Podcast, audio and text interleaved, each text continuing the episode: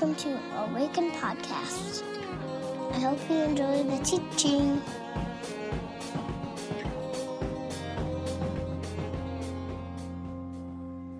Good morning, my friends.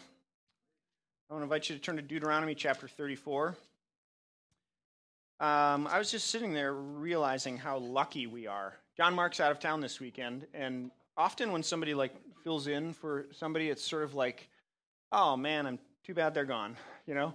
Um, but Josh, unbelievable, thank you. And which I, I, know you don't do that alone, but um, thanks for leading us. Uh, John Mark uh, is uh, touring around somewhere, who knows where. Did you guys know it's his birthday today? He's 21.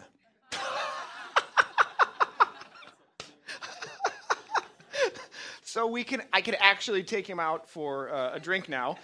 Uh, actually, uh, funny, the first time we met to kind of talk about Awaken and like whether or not this might be a good fit, I'm like, hey, let's go to Pizza Luce. It's Tap Tuesday. Like all, they have great taps there, three bucks all of them. He's like, yeah, okay, sure. So we get there, and I'm like, so you know, here's the deal. Here's the taps. Here's a couple of my favorites. Like, what do you, what, what, do you, what are you thinking? He's like, I'm 20. I'm like, oh, okay, good. Well, I feel like an idiot. Um, there's Coke products too, and other things. So yeah. And Chris, our fearless intern, got married last night. So, yeah, yeah, he got married.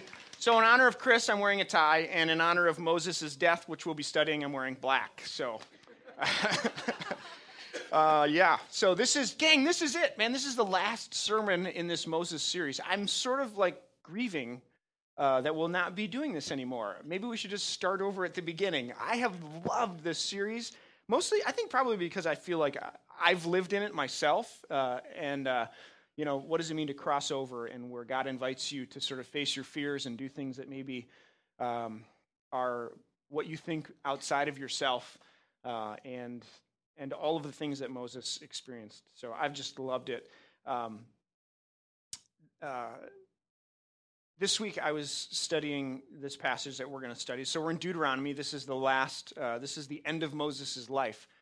And I'm sitting at the Angry Catfish, which is a coffee shop over by my house. And um, I'm not kidding you. I was reading this passage, and like right in the middle of the Angry Catfish, I'm just like weeping.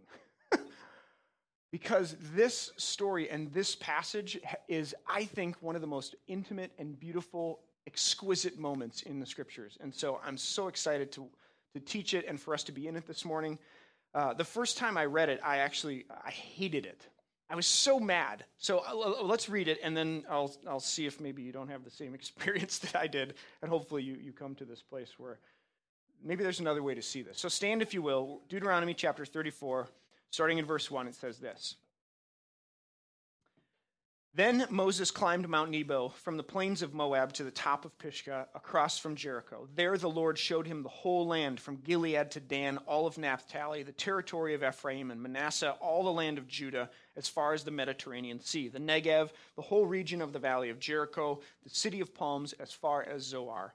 And then the Lord said to him, This is the land I've promised, on oath to Abraham, Isaac, and Jacob.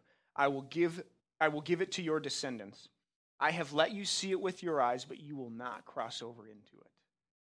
And the, Moses, the servant of the Lord, died there in Moab, as the Lord had said. He buried him in Moab in the valley opposite Beth Peor, but to this day no one knows where his grave is.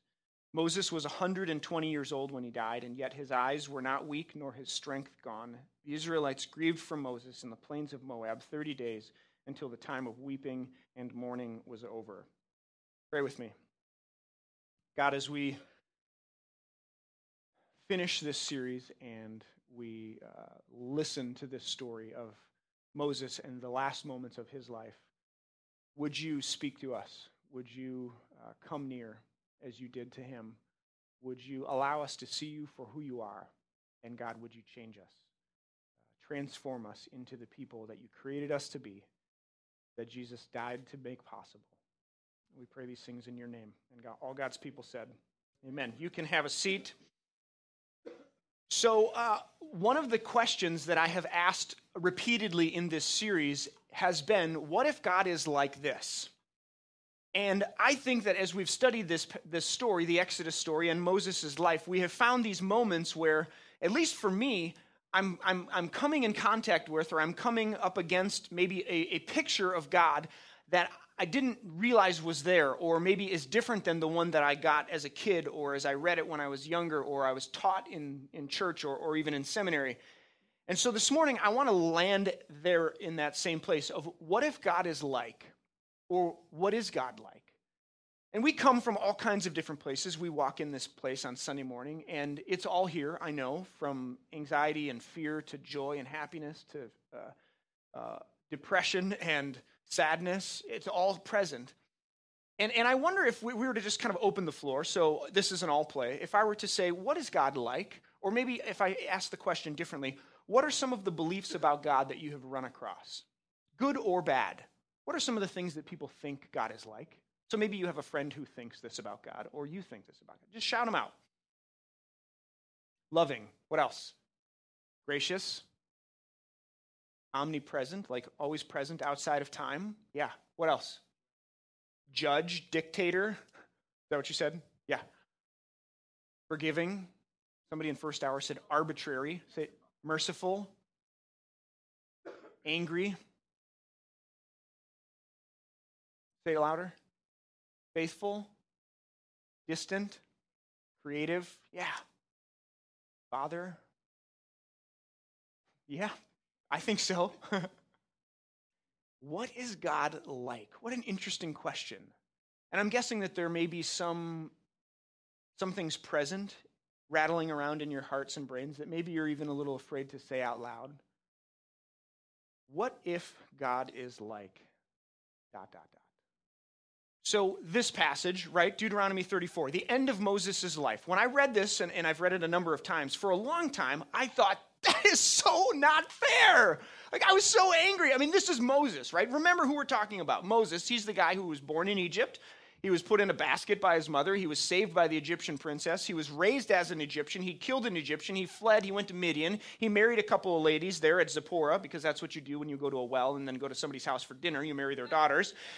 Then he was, he was out, in the, out doing what he does as a shepherd, and a bush starts burning, which is not uncommon in that particular time or in that particular place. The bush is burning, but it's not consumed. So he goes over, and then it starts speaking, and it's God. And God invites him to go to Egypt. And he's like, I'm not really sure about that. Maybe I shouldn't, all these things. God says, No, you should go. So finally he says, Okay, I'll go. He goes to Egypt. He gets the people out of Egypt. He takes them from Egypt to this place where they find the Red Sea. It parts. He wanders with them in the desert. They get the commandments at Sinai. This is all of Moses' life. And he gets to the end of it, and God's like, See the promised land over there? Yeah, you can see it, but you can't go into it. I'm like, What the heck? You gotta be kidding me. That's so unfair. That's how I felt about this when I first read it.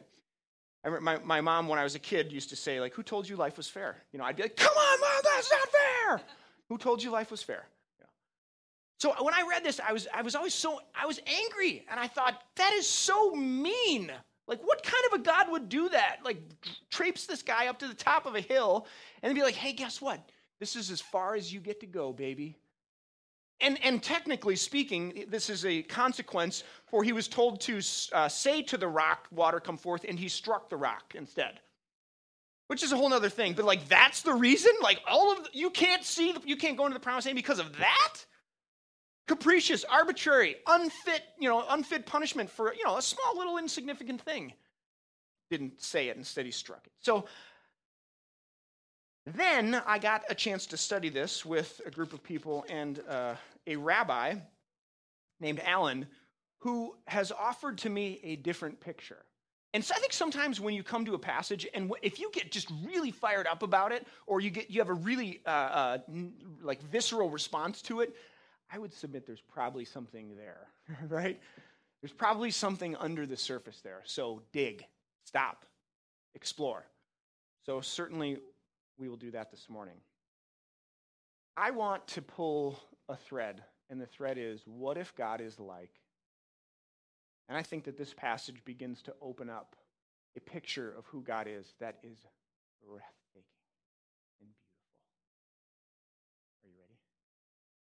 Do this. So, number one, what if God is the giver of sight? So Moses is brought up to this whole mountain, and God says, Here it is. I will show you all of the land. Everything that I've promised you, from the north to the south, the east to the west, it's all right there in front of him, except there's one small, insignificant problem. They're called the mountains of Judea. they block everything that's mentioned in this passage. I think that's kind of funny. So God says, here it is, you can see it all, except like if you're actually there, like if the Mediterranean Sea is here, Israel's here, he's way down here in the southeast corner, and he's looking this way, and the mountains of Judea block almost everything that's mentioned in this passage that Moses is supposed to be able to see. What kind of seeing are we talking about here?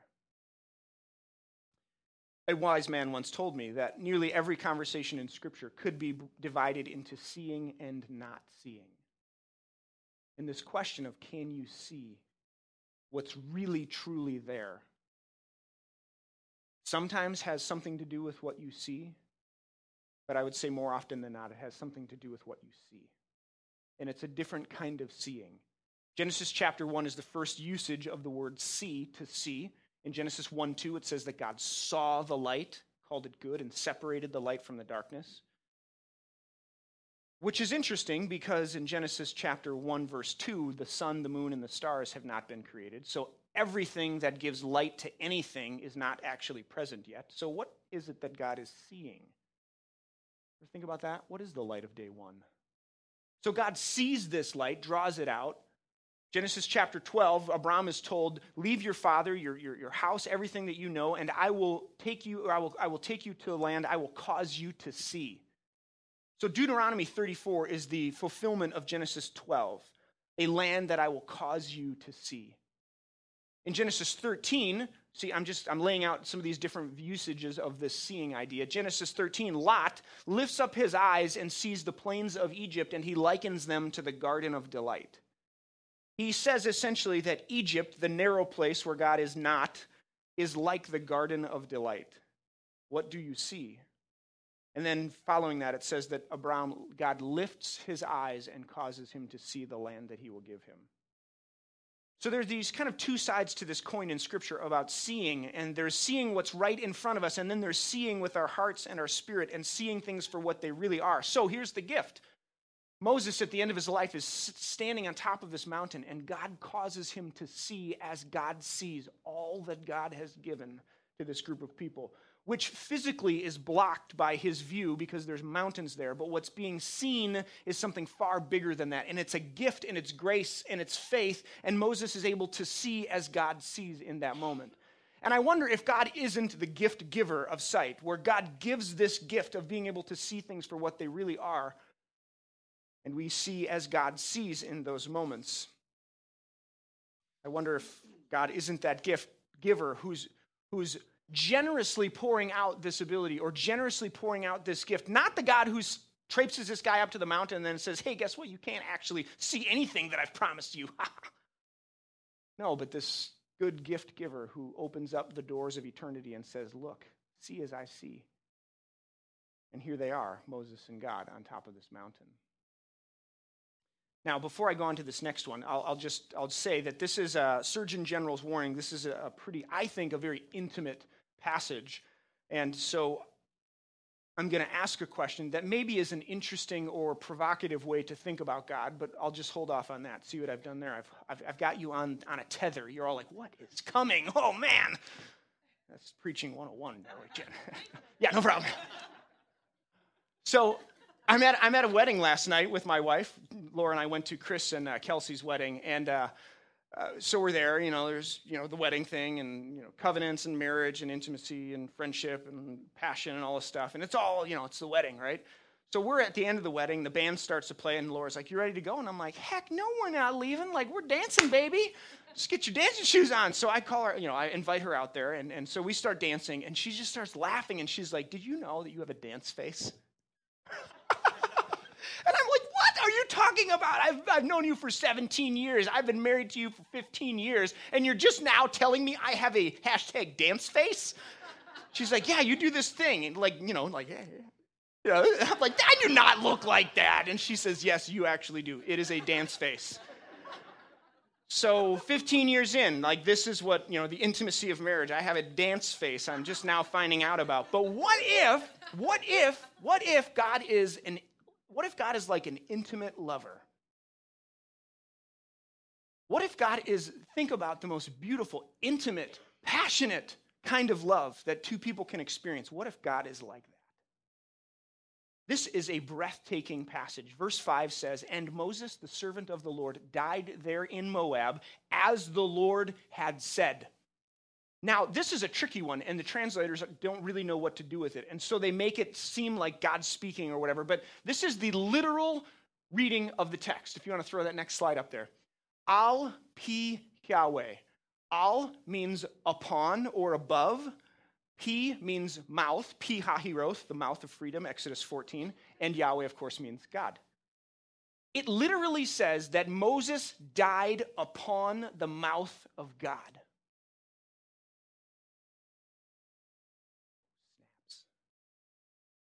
What if God is like an intimate lover? And in the last, does, does anybody remember Moses' greatest fear? Speech. So, in the most isolating, scary moment of one's life, death, here is God. Where? Close as your deepest fear. What does he say to Moses when Moses says, I can't speak? God says, I will be your mouth.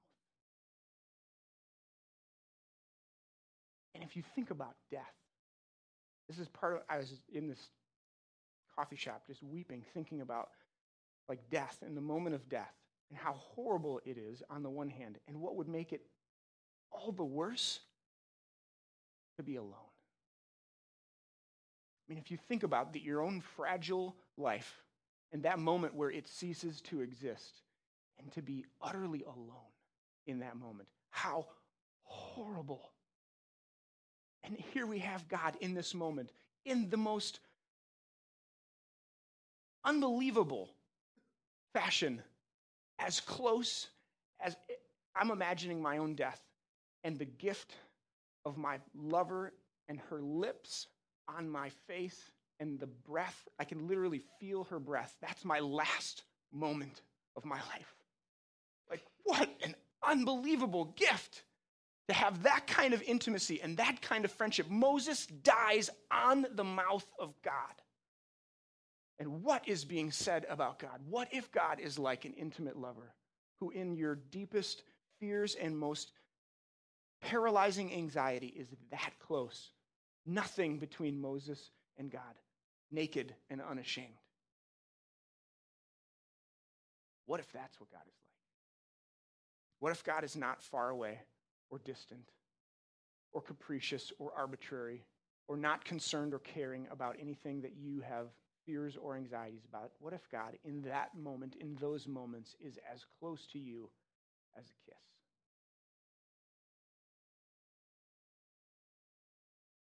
What if God is a gift giver? What if God is like an intimate lover? What if God is a faithful friend? Verse 7, verse 6, excuse me, says, He buried him in Moab, opposite, in the valley opposite Beth Peor, but no one knows to this day where his grave is. For Jewish people, death and burial is a very, very important thing. You, you do not get a pass when somebody dies on burial. It is a part of honor and sacrifice and community and relationship that you participate in the burial of this person. Even to the fact that there's some writings where it says, even for our declared enemies, we cannot leave a body on the side of the road, as it were.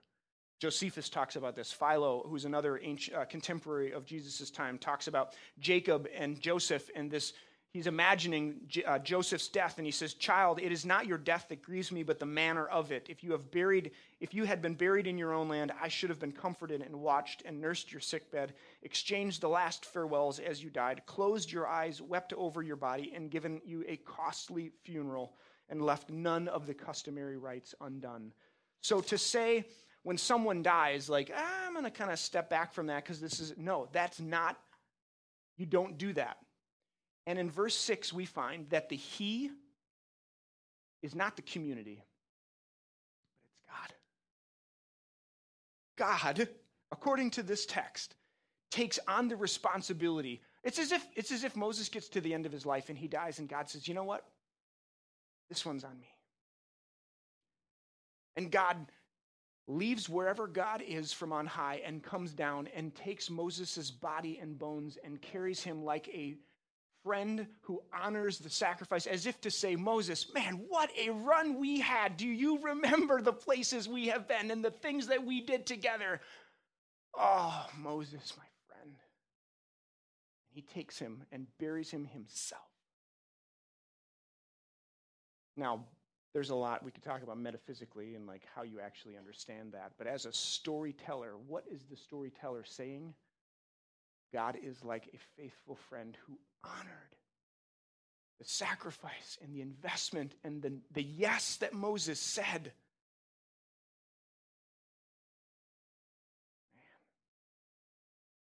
Man. Unbelievable. What if Moses, or what if God is a gift giver? What if God is an intimate lover? What if God is the ultimate friend? And what if, as we close, what if Moses was totally satisfied in that moment?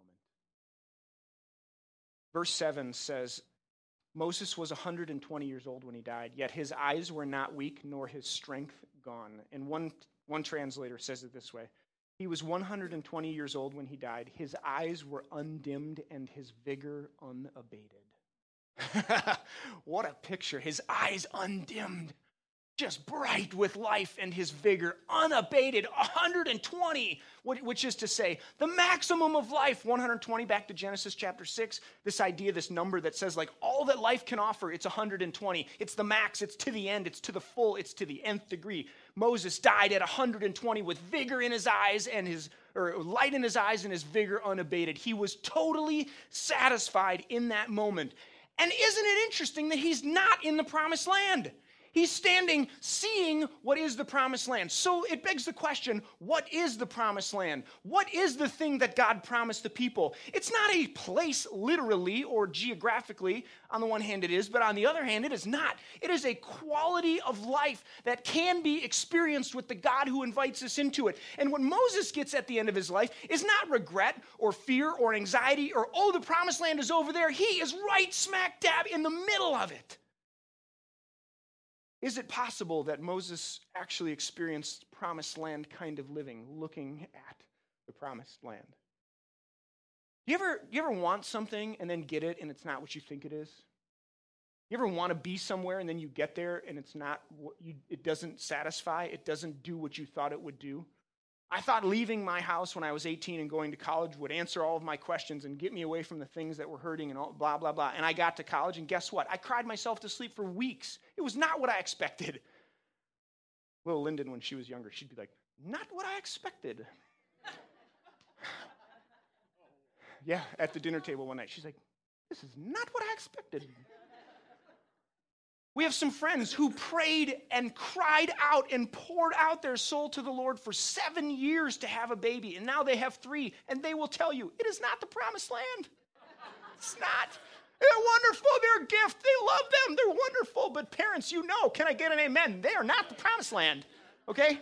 They don't, they don't fill the hole.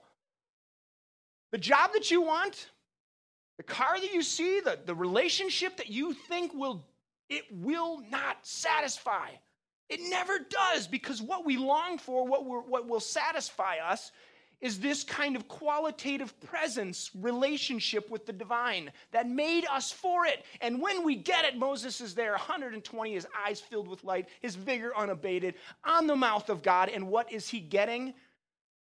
Shabbat, rest, sacred time, everything that he needs right there in that moment. And that's where he died full, his soul satisfied with God. What if God is not mean or angry or capricious or arbitrary or absentee? What if God is a gift giver who wants to bless? What if God is an intimate lover? Nothing between. Moses. What if that is what God wants? What if God is a faithful friend who never walks out on honor, but to the end takes his own hands and lays to rest his friend? What if God,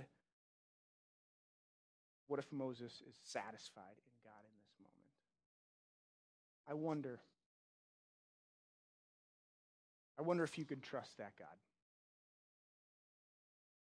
I wonder if that God is someone that you could take your fear, your anxiety, your hurt, your pain, the death that you've experienced in your life, and you could say, okay, come in. And I wonder if God isn't the God who would say, oh,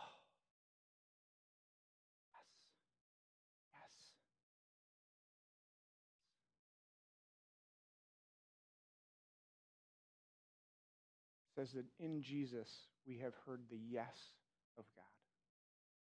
All of God's promises ring yes in the resurrection of Jesus. And so I wonder this morning if I could suggest to you the invitation to that kind of God. And if it would change anything. If maybe you could take one more step give one more piece of your heart. Maybe for the first time to just say, okay, okay.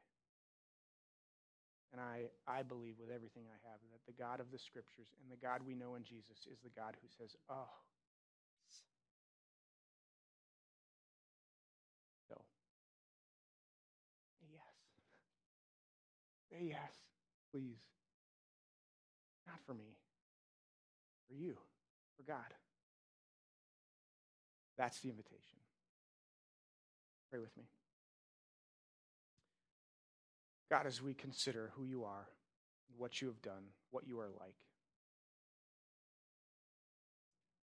would you clear away all the overgrown hedges? Would you move to the side the things that get in the way of us seeing you for who you are? I am so grateful for this man, for this Moses, and this scriptures, which tell this story of you, who is one who is a faithful friend and a gift giver and an intimate, passionate lover, and one who satisfies the deepest desires of our souls. So, God, may we come to know you in this way. May we come to see you in ways that change us make us who we were created to be. May we say yes today, tomorrow, the next day, and continue to hear the yes of the divine, the creator who made us. That's my prayer, God.